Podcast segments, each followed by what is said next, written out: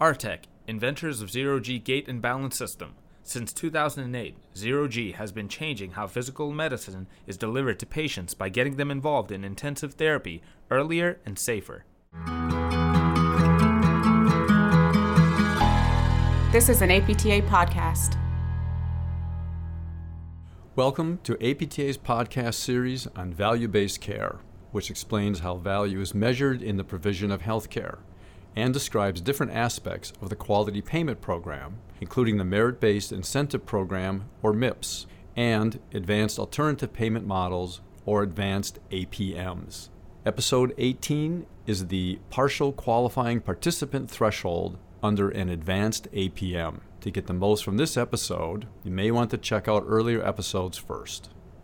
I'm Kara Gainer, APTA's Director of Regulatory Affairs. One of the goals of value based care is to transition financial risk away from taxpayers and healthcare payers and instead place the burden on providers to make smarter decisions about utilization of services. This means that providers are no longer paid for the volume of services they provide, but for how well they improve patient outcomes and reduce healthcare costs. This shift to value based care requires providers to become more accountable for achieving cost and quality goals, especially since their reimbursement depends on it.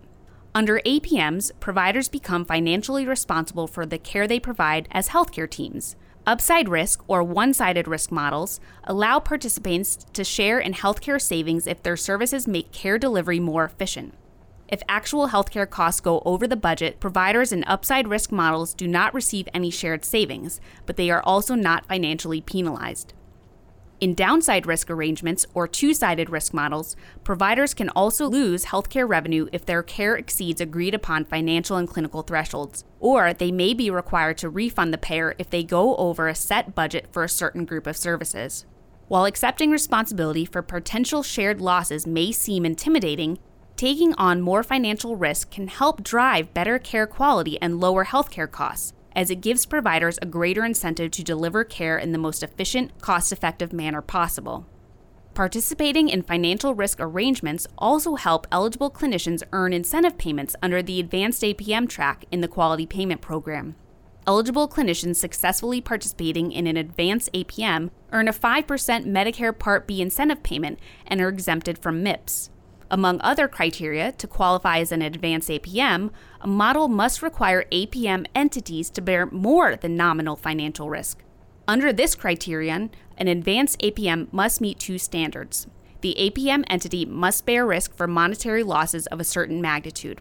If the APM entity's actual expenditures exceed expected amounts, the advanced APM must either withhold payments for services to that APM entity or clinicians, reduce payment rates to that APM entity or clinicians, or require that APM entity to make payments to CMS. The total amount an APM entity potentially owes to CMS or forgoes as payment is either benchmark based or revenue based. Under the benchmark based standard, the amount is 3%. This has been episode 18 of the podcast series on value based care. To find all episodes of the series, go to www.apta.org